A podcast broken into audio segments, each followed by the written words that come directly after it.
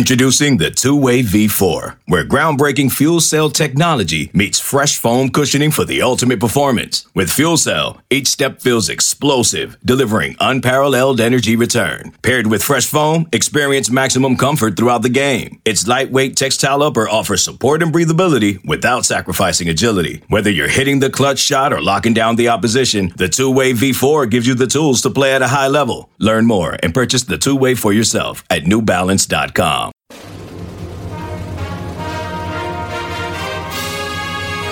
Hey, Trojan fans, it's time to get into the huddle with the Peristyle Podcast.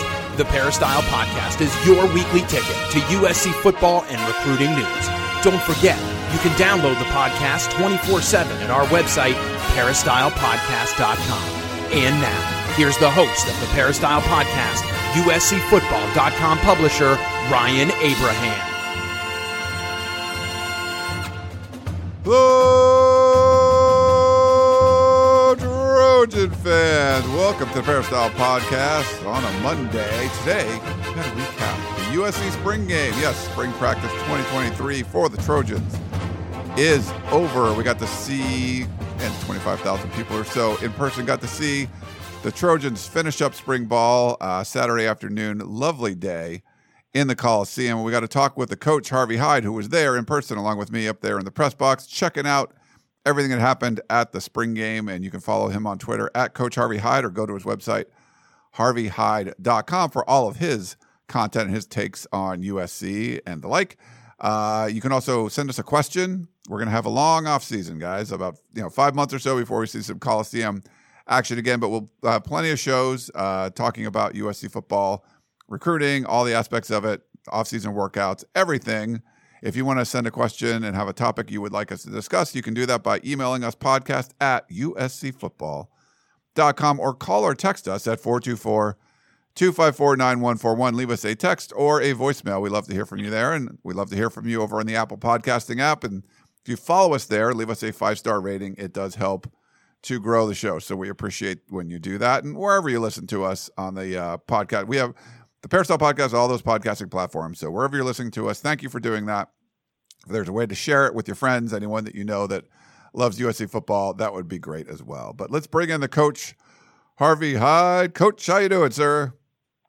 Ryan, buddy, it's great to be back with you for a while. We've had a couple of weeks off here and a break, uh, spring break involved in it too, and football never goes away. That's why we talk football year round. If it isn't one thing, the spring game, then it's recruiting, then it's the portal, then it's back to academics, and it's back to fall camp, and then the opening game, and all the above. But we've got a lot to discuss. I know a lot of people were out at the Coliseum on Saturday, as you mentioned, a beautiful day.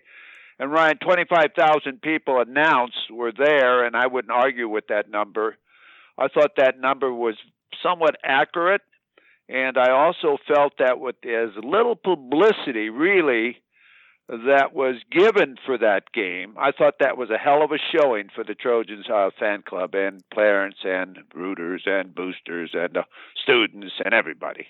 Yeah, I wanted to get your thoughts on the environment there. Uh, I was up. You were you were down uh, in there in the crowd, and I was up there in the press box. We got a little different kind of view of what was sort of going on there. They kept you know the the press box side is where all the the fans were seated, and it looked pretty you know crowded in there uh, because they weren't you know it wasn't like a place you could kind of spread out all over the place. They kind of kept it to just that press box side. The other side of the uh, stadium uh, was empty.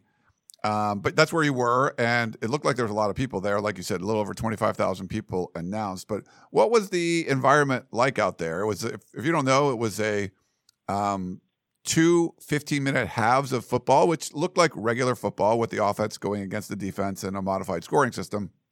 So you got basically like a half of football, like you saw the first quarter and second quarter, and they treated the time in between the two quarters as halftime. Uh, but what was that environment like for you, Coach? I think it was good to get down there and uh, be with the people, and I was with some friends too. So we had the opportunity to talk back and forth about everything. Uh, I think that uh, it was good having everybody bunched together where you get a better feeling of uh, football and the way it should be in the Coliseum as far as being full.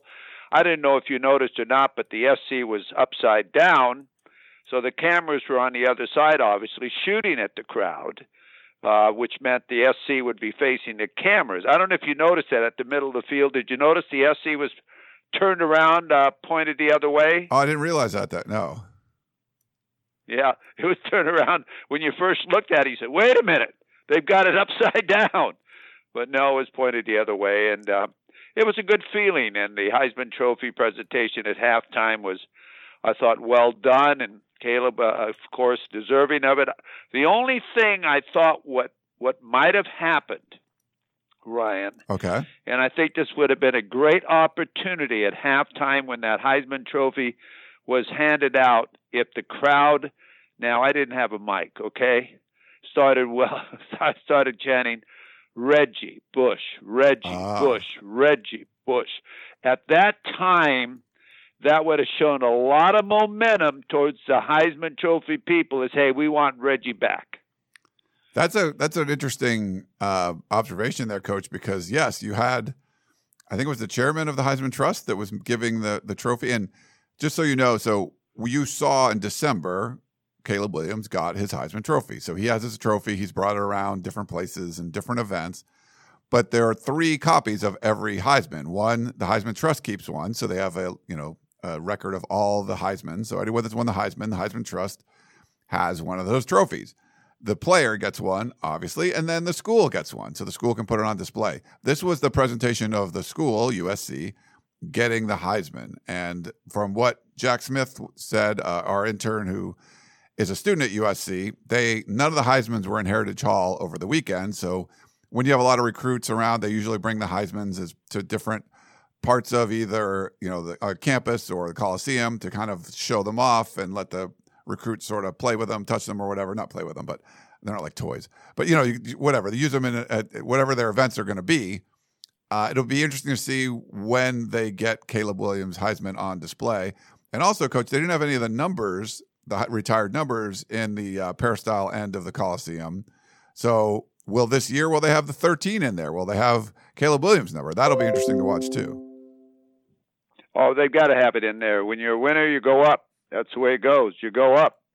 And uh, I'm interested to see if by the fall, if they can't get number five back up there, because I've always said all along, and you know I've been strong on that, that you don't take away an award that was won on the field. And today you don't even follow the guidelines or whatever why they took that award away and forfeited all those games because of the NIL and all of that. That come on, guys, enough is enough. Give the trophy back where it should be.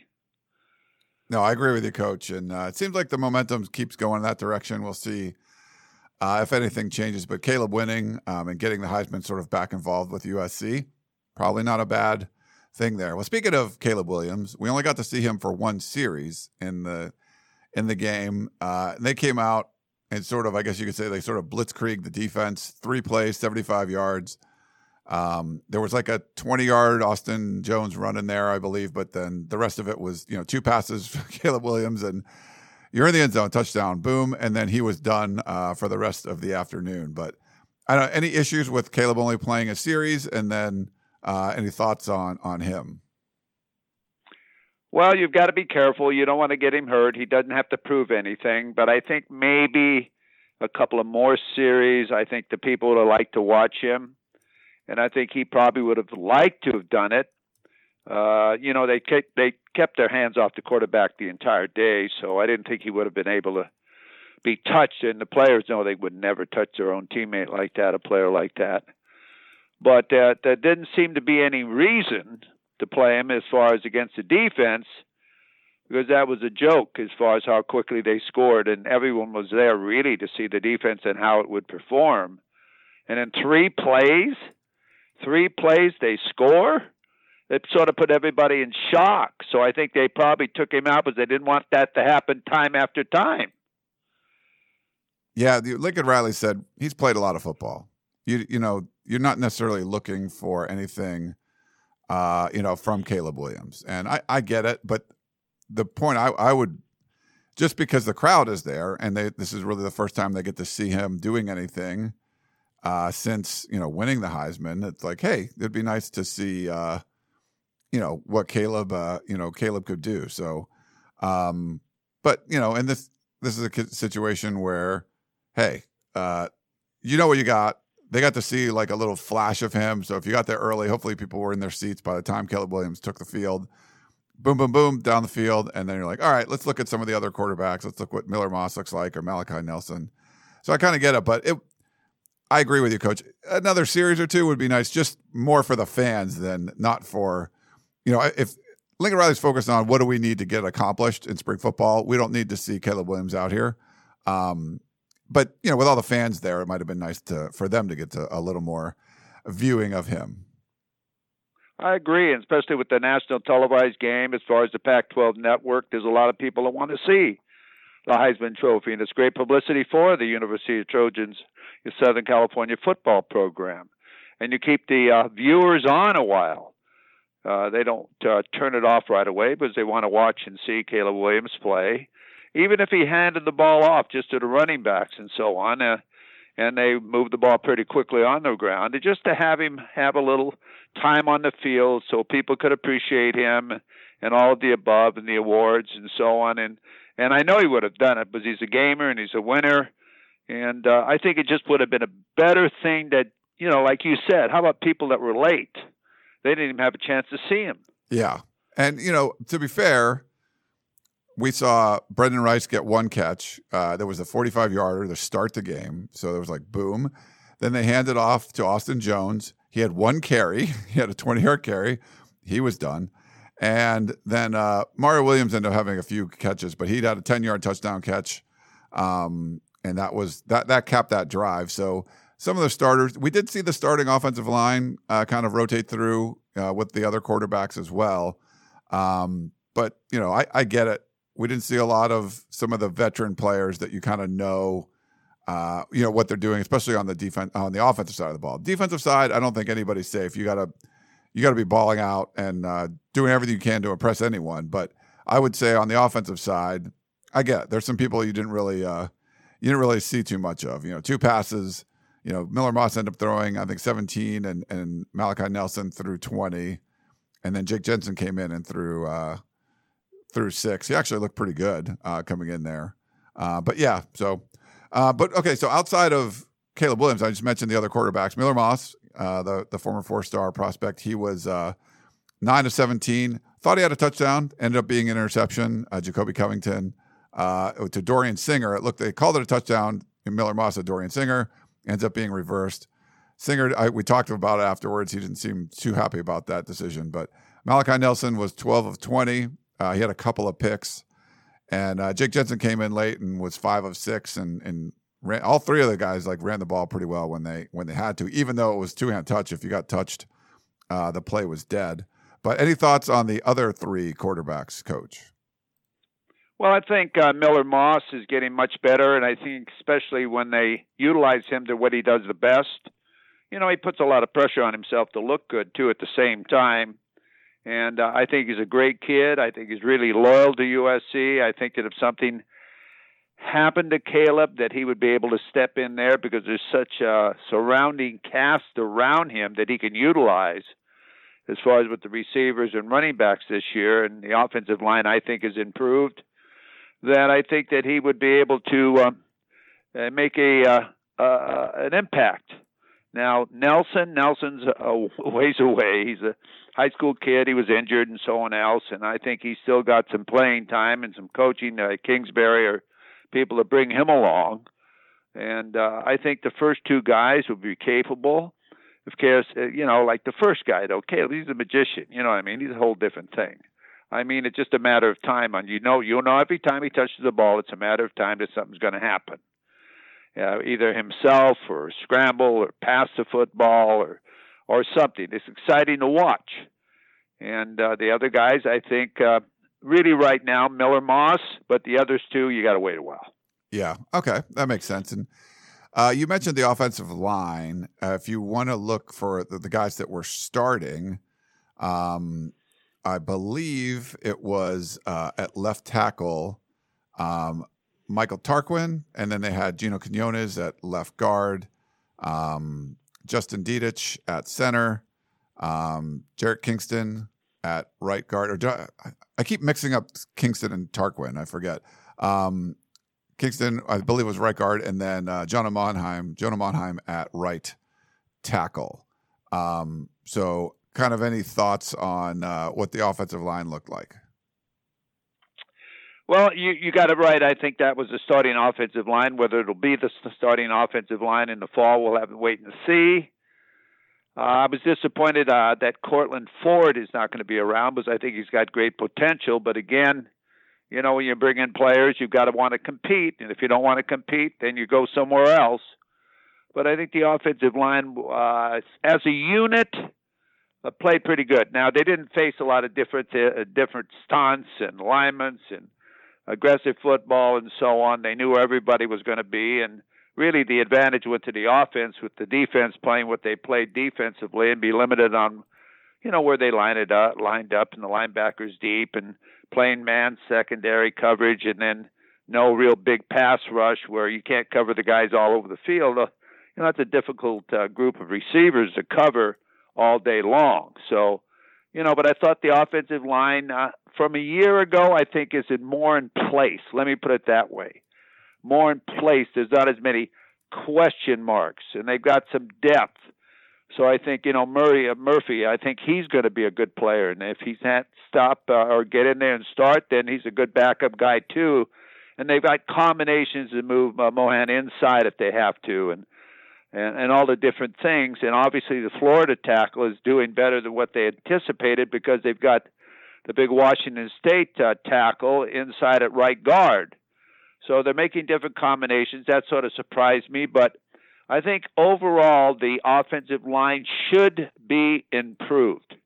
Should be improved from what I saw Saturday. Yeah, and I, I would agree with you, Coach. And they look like they did a good job opening up some holes. We got to see um, like we mentioned, Austin Jones, yeah, he was out there. We got a couple carries from Darwin Barlow.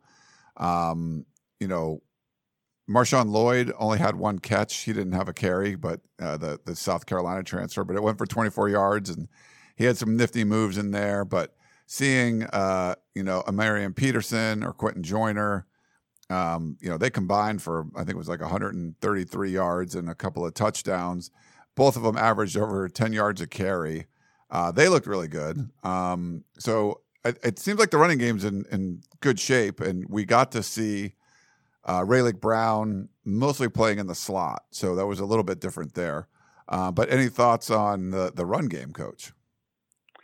Right. I think the running backs uh, and the running uh, group of players are, are, a solid group. I like Lloyd. I liked him when I watched him at uh, Southern, Southern uh, Carolina, South Carolina. I liked him there he's they haven't had a back like him for a long time that can break it. I mean, he's a powerful back. Uh, he's built close to the ground. He's got great moves. He's got great balance. He's a zigzagger, and he gets that extra yard. I don't. I don't think they've had a back like that recently that I can remember. And uh, Jones is a hard running back, and he's uh, looked good on his first carry. Barlow, I think he's going to be a pretty good player. He was last year. Didn't utilize him much, and the th- and the freshman kids uh, really had a field day. They really had a field day. They ought to be real happy and and the way they ran the football. But again, it all comes back to that old theory: is the offense that loaded, or is the defense that bad? And again, you don't know, but you've been hitting yourself the entire spring, so you have to wait till the fall. But that's what all comes down to. I think the offense will be a better offense than it was a year ago. Okay, how can it be? How can it not be? I mean, it just got better receivers. I tell you, the most impressive player, new player I saw on the field on either side of the football, either side of the football is this Branch kid, number one, the receiver from Bishop Gorman High School. He brings USC offensively something they haven't had in a long time. That's a burst of speed uh, if you give him an inch, he'll take a mile. Okay, and he'll be playing there with uh, Brown. And I'll tell you, they want those scooters in there. There just was not enough room for Brown in the backfield. Just not enough room. They've got that many players, skilled players on the offensive side of the football. I don't know how they're going to rotate them all in there, but they're all good players. So, uh, you know, that's that's that's what I look at on the offensive side. I just can't help but think they're going to be better. They're loaded but what type of rotation are they going to use? How are they going to keep them all happy? I don't know how you're going to scout that offense. I'm not quite sure. Is it by formation? Is it by rotation? Who's in the game? Who's not in the game? Uh, they can all play. So uh, I think it's going to cause a real uh, difficult thing for a defensive coordinator. I agree with you there, Coach. Um, and you know, outside of Branch, we didn't see a whole lot from the wide receivers. Uh, you know, uh, on Saturday. So why don't we let's move over to the defensive side of the ball? There were like, obviously that opening drive was not pretty. Um, the run game uh, was the, the run defense was not really existent, but they did. You know, they made some plays. I think they limited the passing game uh, for a lot. There was three interceptions. You know um, two by Jacoby Covington, and then Christian Pierce, the the freshman safety that everyone's pretty high on. He had an interception um, and a 36 yard return, which was kind of fun. Uh, there was uh, Jamil Muhammad, I think, had a sack fumble, uh, forced a fumble that bounced around a little bit, and then Max Williams ended up jumping on it uh, eventually. And yeah, there was a couple of sacks. Uh, you know, uh, Solomon Tuliaupupu, you know, solo. I think he had a big game. Dijon Benton got in there. Um, you know, I think Sam Green, the the freshman uh, rush end, had a had a sack. Um, I I thought um, I, I remember what what was it? Uh, uh, Barr Kyon Barrs running down Miller Moss from behind and getting a sack, but they didn't really they didn't credit him with that. Some of the stats that we were given, I don't know how accurate they were. They came out really late, whatever. But um, there were some big plays on the defensive side, but also, you know, there was uh, some some deficiencies too. So I was maybe give your overall thoughts on how the defense looked, coach. Well, I keep looking for that spark on the defensive side of the football. What I mean by guys that are headhunters, guys that run to the football and really put the hits on people. Uh, when you're an offensive player, you really brace. Uh, you know, the offensive guy seems to be the hammer, and still the na- and the defensive guy still seems to be the nail. Uh, they move the ball with just too much ease running the football is an absolute joke. They could have run the ball every down. Uh, I look for improvement in the defensive line, and obviously the big kid Sullivan uh, at the nose, 99. Uh, he takes a spot. I couldn't tell how well he ran. I didn't think he ran real well. I think Barnes, the kid from Arizona, was the most uh, the best defensive lineman they have as far as running around the field, number 92, and making plays. He, he had some movement in him. Uh, Lucas is getting a lot of praise, but I didn't see him make a lot of plays. I mean, he's a young kid. Now, don't get me wrong; he's a first-year kid in the spring. He redshirted it. Well, I guess he didn't redshirt, but he played at Texas A&M and then came in. But I didn't see any dominant plays from the linebackers that have come in. Most of the tackles were made beyond the line of scrimmage. Secondary guys made most of the tackles the entire scrimmage, as they did last year. Uh, you know, when you average 9.6 yards a carry by every back, I mean that's that's running right through the defense, and uh, that's not all with your first string guys. And I know it's not all with your first string guys on defense either. But uh, they they couldn't stop them. I mean, they stood up on the defensive line. They got driven back. Uh, I mean, when Jones ran his first round out to the outside, there was no contain whatsoever. He just ran around the corner and ran as far as he wanted to run, and then somebody jumped on him. So it may be a lot of busted uh, assignments.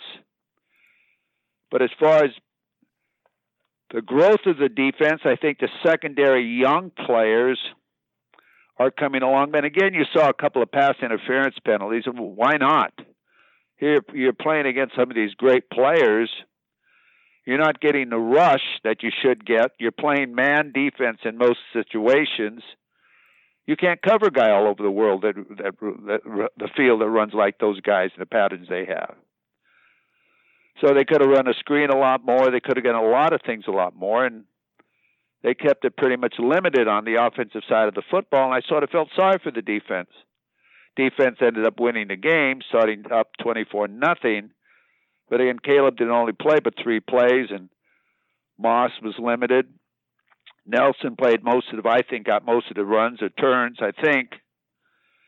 And uh, on defense, I've still got a lot of questions because I was looking forward to seeing the linebackers. And I read some articles where they say that uh, if they went to the same scrimmage, how fiercely. The linebackers attacked at the line of scrimmage and made some vicious type of tackles. Where I was sitting, I didn't see that. So uh, on defense, and I think uh, Lincoln Riley said that in his press conference. He says we got a ways to go. We've got a lot to still work on. I think he recognizes all of that. He does. He just doesn't want to say it because he understands it. They got a ways to go on defense still, a long ways to go. No, I would agree with you, Coach. There's a, a long ways to go, but I think that overall personnel does look better. Um, does that translate to a much better defense? That's the the question right now. But I mean, overall, just looking at personnel you saw out there, and keeping in mind that there are some guys that were uh, missing, like uh, Tyrone Taleni's. You know, I think he had like seven and a half tackles for loss last year. Uh, he wasn't around most of the spring. Uh, Tan- Stanley Ta'ufo'ou, um, and he, you know, the defensive lineman, he was out. Safety Latrell, Latrell McCutchin was out. Solomon Byrd, the edge rusher, who's you know made some plays, he was out. Um, so there were some guys that were missing, uh, especially in that front seven. Um, but you know, overall, did you feel like the the talent looked better? I think the talent could be better uh, uh, because there's a couple of players I felt that played last year shouldn't be playing on this level. I was hoping that uh, they would be a little bit more uh, polished and a little bit more uh, physical than what they were. I mean, Korey Foreman got credited for two tackles, but they were both down the field by 20 yards. I don't know how you credit, you know, he's chasing somebody making a tackle, but yeah, he made the tackle. So, you know, I like to see people play on their side of the football. Stop it before it gets started and I didn't see much of that. Now, now don't get me wrong; they didn't utilize their whole defense either, as far as getting after people and mixing it up and so on. And on offense, they didn't use their whole offense either. So you got to look at it and say, did you accomplish? And Lincoln Riley, are you happy? Are you a better football team? And do you really believe your defense is a better football team? And how far do you have to go to stop Notre Dame? to stop UCLA, to stop Oregon, to stop Washington. How far away are you from that? San Jose State? I think you can stop them. Nevada, Reno, Nevada? Yeah, I think you can stop them. Stanford? Yeah, I think you can stand, uh, stop Stanford. They're a new program and they're down. Yeah, I think you can stop those guys. But are you going to win a national championship or play in the playoffs currently at the level that you are right now and where you're headed. That's what I evaluated as. Was you're 11 and 3 last year, and everybody remembers which games. The Cotton Bowl, number one, when they just, it was embarrassing, basically, with the way the defense played. UCLA, not a good game, and I'll never forget the Utah game and the Pac 12 championship game. That was embarrassing as far as the USC football program. Yeah. No, you're right there, Coach. Um, that's the question. Can they get to that level? Um, you know, I think the defense will be better. How much better uh, is the question. Let's uh, take a break. and We'll come back and we'll talk a little bit more spring ball. Then we'll answer a couple questions and get you out of here. Back in a minute.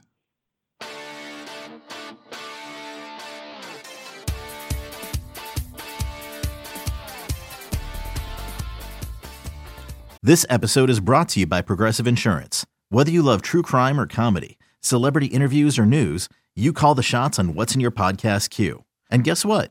Now you can call them on your auto insurance too with the Name Your Price tool from Progressive. It works just the way it sounds. You tell Progressive how much you want to pay for car insurance, and they'll show you coverage options that fit your budget.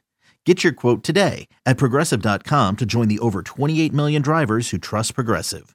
Progressive Casualty Insurance Company and Affiliates. Price and coverage match limited by state law. Okay, picture this. It's Friday afternoon when a thought hits you. I can spend another weekend doing the same old whatever, or I can hop into my all new Hyundai Santa Fe and hit the road. With available HTRAC, all wheel drive, and three row seating, my whole family can head deep into the wild. Conquer the weekend in the all new Hyundai Santa Fe. Visit HyundaiUSA.com or call 562 for more details. Hyundai, there's joy in every journey. All right, we're back here on the Peristyle podcast. Didn't see a lot of special teams, coach. Uh, you got a couple touchdown, I mean, uh, field goals. Denis Lynch, um, that was nice, and they got the uh, you know looks like a good punter now. Um, I think he only punted a couple times, but we just Eddie Czaplicki from uh, Arizona State. I think he was doing kickoff duties and stuff too, but he looks like a real, actual real punter. I think it was all Pac-12 last year, so probably fine on the special team side. We didn't see a ton of that, but any other thoughts? Uh, something that stood out to you at the spring game before we kind of move on? Well, you know they didn't do uh, special teams live, and you never do really. Uh, but I had a chance to see who they were using as uh, you know, punt returners or kickoff returners, and I think they have the right players. You got to have your burners back there. Branch has got to be one. He's used to returning punts and kickoffs for touchdowns at Bishop Gorman High School. Michael Jackson the third. He was quiet yesterday, but he's a heck of a player. I'm telling you, he's a heck of a player. You got to get him in the game somewhere. He's got great hands and so on. Um, uh, that's all basically you could tell from special teams. Uh, uh, the kickoffs uh, weren't as deep as what I anticipated. They fair catched them, but I'd like I'd like to see kickoffs go through the end zone where there really isn't any decision on what's going to be where you're going to get the ball, and where the defense is going and on. There's not any type of chance you're going to get any field uh, field position.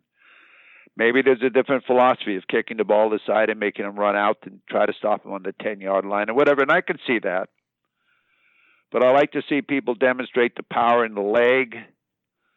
And uh, I think the Arizona State kicker averaged about 35 yards a punt.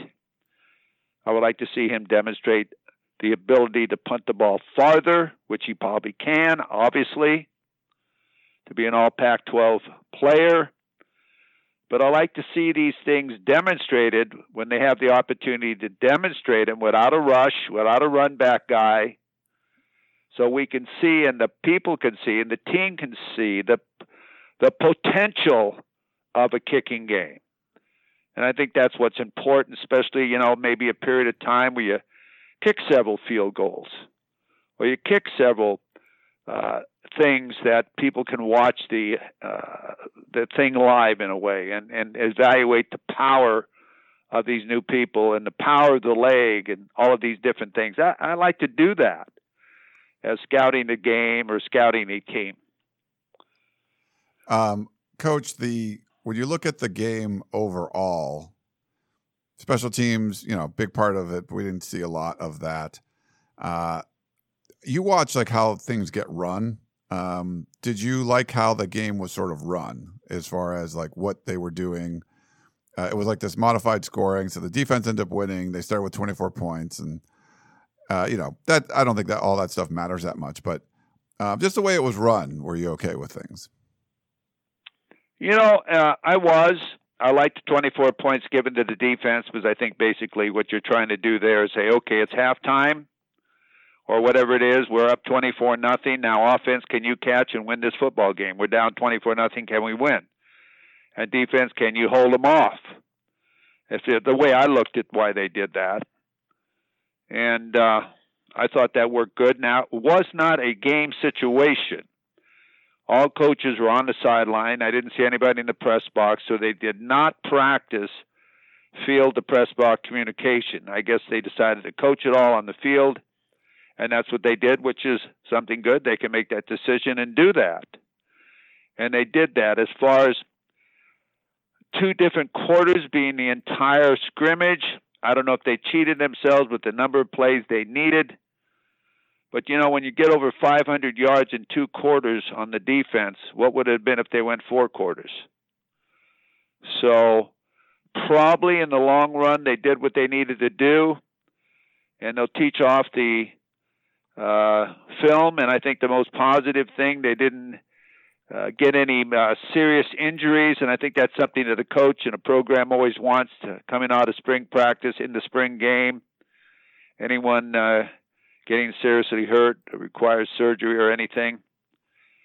So I think they uh, got that accomplished. Now they have to decide where they are in the program. They have to decide about the portal recruiting now, who they're going to lose, who they want to keep who they want to bring in. I understand they're after that big defensive tackle out of Georgia who went into the portal. And I think that'd be something they need to get. I mean, I don't know who he is or how well he plays or anything, but if you went there, he's probably a four or five star. And he's probably not getting his turns. If you're playing at Georgia, you got to be pretty good, but I hope they don't make a mistake like the Alabama defensive tackle they brought, who never played it down and came injured, if you remember that, And I don't even know what happened to him. So this is what you do in the portal. You, you hope you bring somebody in that can get it done for you. So you got to evaluate them really well. And you don't bring people in unless they can contribute. I don't bring anybody in the portal unless they can contribute. I mean, start right now or push for a starting position. Otherwise, I'm going for a great freshman. Yeah, it seems like, I mean, portal guys they want to bring in that can be immediate impact guys, but even if a little depth, sometimes you're seeing some of that with guys coming in the portal. And uh, you mentioned the portal. the The window opened up on Saturday, April fifteenth. So a couple of days ago, we're recording this on Monday, April seventeenth. The window is open for 15 days. It'll be open until the end of the month. So what does that mean? That means if you are in college and you are not a graduate transfer, you can put your name into the portal uh, during these two weeks, essentially you don't need to pick the school or where you want to go, but this is the window where you can put your name in. Now, if you you already have your degree, you can transfer whenever you want. You can put your name in the portal whenever you want. We saw uh, Joshua Jackson, the um, you know defensive back for USC, right before the portal opened because he's a grad transfer, put his name in the portal. So he didn't need to wait for the 15th. He did it. I think it was the 14th actually, the day before. Um, you know, we saw you know Coach mentioned Courtland Ford. Uh, we saw you know, Malcolm Epps earlier in spring put his name in the portal. Josh Jackson is in there, and then he then coach mentioned Bear Alexander, the uh, big defensive tackle from uh, Georgia, won a national championship. I think he got a couple of sacks or something there. Uh, his name's in the portal, so someone that USC is uh, coveting for sure. Um, but this is a interesting time because we're going to see names over the next, you know, I guess whatever, twelve days or whatever's left, thirteen days uh, p- players putting their names in. But just so people know, you don't need to pick a school in the next two weeks. It's just if you want to be in the portal, you have to put your name in before the end of the month. But it it's kind of it's you know with USC spring game being over, if they're players that weren't happy with their playing time or where they're looking like they are in the depth chart, this is their opportunity to go into the portal. And for Lincoln Riley, it's probably an opportunity to what they call like processing guys out. If there's a guy you just don't think is going to contribute, you talk to him and like, hey, you know, your best shot is probably going into the portal, and uh, that opens up a spot for somebody else they could bring in. So it's uh, we should get some interesting information, coach, over the next couple of weeks. Yeah, it's a difficult thing to do to tell a kid. You know, you, you think you should go into the portal. It's like telling a kid you're fired.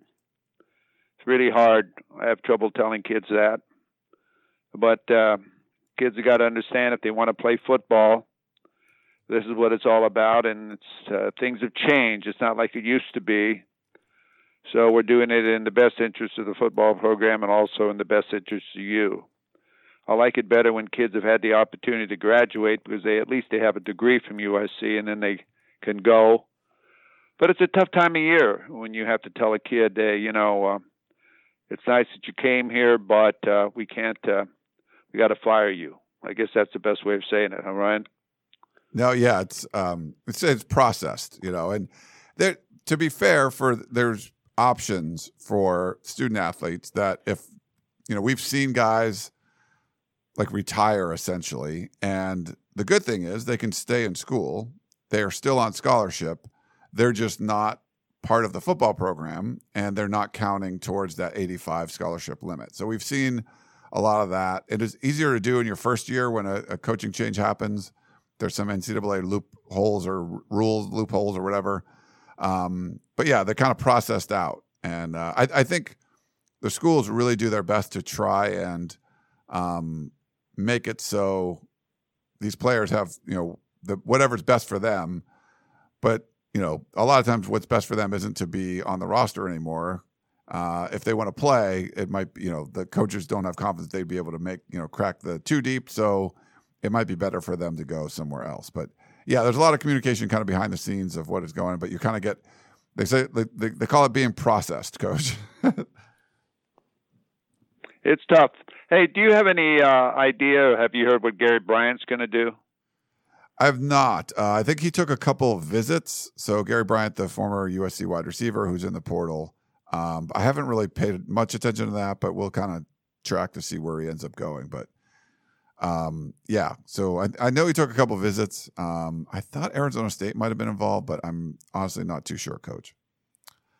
I know he visited UCLA, Arizona State, and maybe uh, Arizona's interested in him. I don't know uh, where he will he'll, where he'll end up, but he was one heck of a player out of high school. He was very good. Yeah. Well, we got a couple questions from our buddy Dan, class of '62. Uh, he says, What's your philosophy regarding motivation in sports? It appears that the best coaches know how to motivate their players when they're in adverse conditions, such as being on the road. Home games, the fans can help with motivation, but not on the road. Do coaches still use wet balls and wet fields for practice if they know they're going to play an away game or a home game in the rain or snow? Uh, thanks from Dan. Well, you know, uh, you don't keep things secret. Kids know what what's going on and so on. And if you're going to use uh, uh, the el- you know alt- uh, altitude and all that, is you know we got to do this, we got to do that, and we got to west uh, dress warm. It's going to be cold. If you talk too much about it, I think it gets into the kids' heads. I really believe that at uh, UNLV when I coached there, I used to try to schedule our games in the heat and also practice in the heat. So we had an advantage over the teams that came into UNLV if I could pull that off. Because when we went to other schools, uh, Utah State, University of Utah, uh, Corvallis, Oregon State, hey, we had to adjust our temperature. And when we did that, I tried to make it low key as much as I could with setting examples with uh, the coaching staffs and uh, what you can wear and what you can't wear. As far as it's just as cold out there as it is for them as it is for us, they might be used to it. But uh, those schools use as as an intimidating way. They come out and warm up, and they got cut off jerseys with no mittens on or no this or that, and you know your kids see that, and you say, "Oh my gosh, I'm freezing," and here's your kids with all these gloves and hats and everything else to try to stay warm. So you try to, you know, counteract that by saying that uh, uh, us coaches, we're not going to wear any jackets, we're not going to do this, we're not going to do that, so that kids see if we can withstand it, they can withstand it, and try to not let it intimidate us, the weather. So uh, I remember Jerry Tarkanian used to tell me when he told his kids, don't worry about altitude because when we play, it's inside, and altitude doesn't make any difference inside. So you know, you just try to use true, ways. Sure. I know it's not true, but you do things as an example. I'm just telling you, do things as an example where you don't get beaten because of the weather. Yeah. Um, but they do, you know, they'll practice with wet balls and things like that for sure. Um, you know, when they're going to play in adverse conditions. And even this offseason, Lincoln Riley changed some of the workout times so they would actually practice when it was raining because there was a lot of rain uh, over the last couple months. So they definitely keep take that into consideration. He had one more question. Says for many years after World War II, this is going way back, Dan. Uh, the Junior Rose Bowl was played annually, matching the two best junior colleges uh, in the country, and many star USC players came from JC, such as O.J. Simpson, Frank Gifford, and Vince Evans.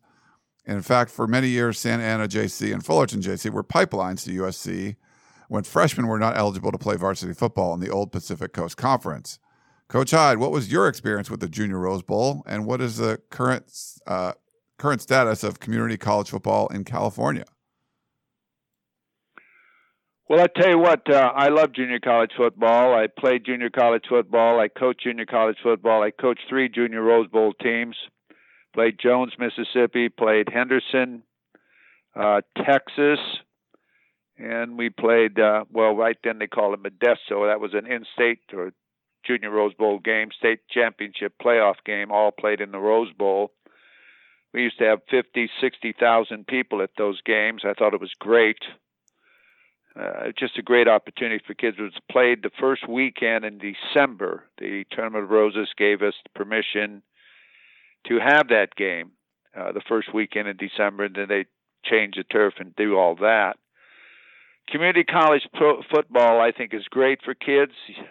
I think it's better for a lot of kids that are still maturing, the kids that don't want to, uh, don't know where they want to go, or they're not sure what they want to be, and they have an opportunity to grow up, lift weights, take a gray shirt year, get bigger, stronger, faster, get ahead academically, and then move on. Now, they're not being recruited like they used to be because of the portal.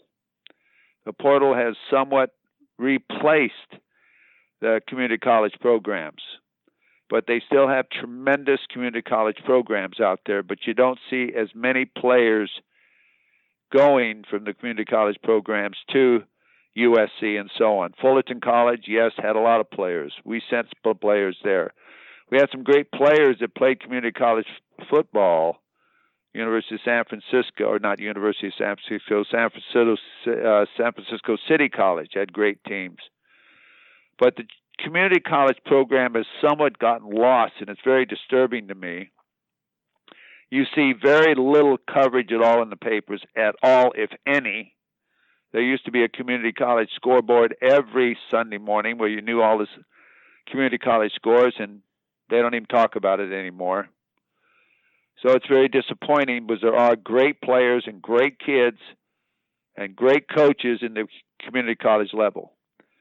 Uh, some of the top programs now are City of San Francisco, Mount Sac, uh, Riverside City College has got a great program. There's some great programs out there, believe me, and uh, some great players that come out of those programs. Yeah. All right, Coach. Well, uh, great stuff. My voice is going a little bit. Uh, a lot of talking over the last couple days. Excuse me. Um, but yeah, great stuff having you on, and we'll we'll definitely talk during the off season. Um, you know, no, no official USC events kind of going on. There'll be some recruiting stuff, some off season workouts, and everything. But always great to catch up with you. Love to get your thoughts on the uh, spring game stuff. So thanks for that, and uh, yeah, we'll uh, we'll we'll talk to you again. But thanks again for coming on. Ryan, just let me know when you want me on. It's sort of an I don't want to call it dead period but it's a period uh, where you know you can have me on whenever you need me when there's certain things happening and we appreciate you uh, as far as what you do for USC Trojan football. All right. Well, thanks, Coach, and thanks everyone else for listening uh, here at the Peristyle Podcast. Hope you guys enjoyed the show, and we will talk to you next time. You've been listening to the Peristyle Podcast, presented by USCFootball.com. Be sure to tune in next week for the latest news on Trojan football and recruiting.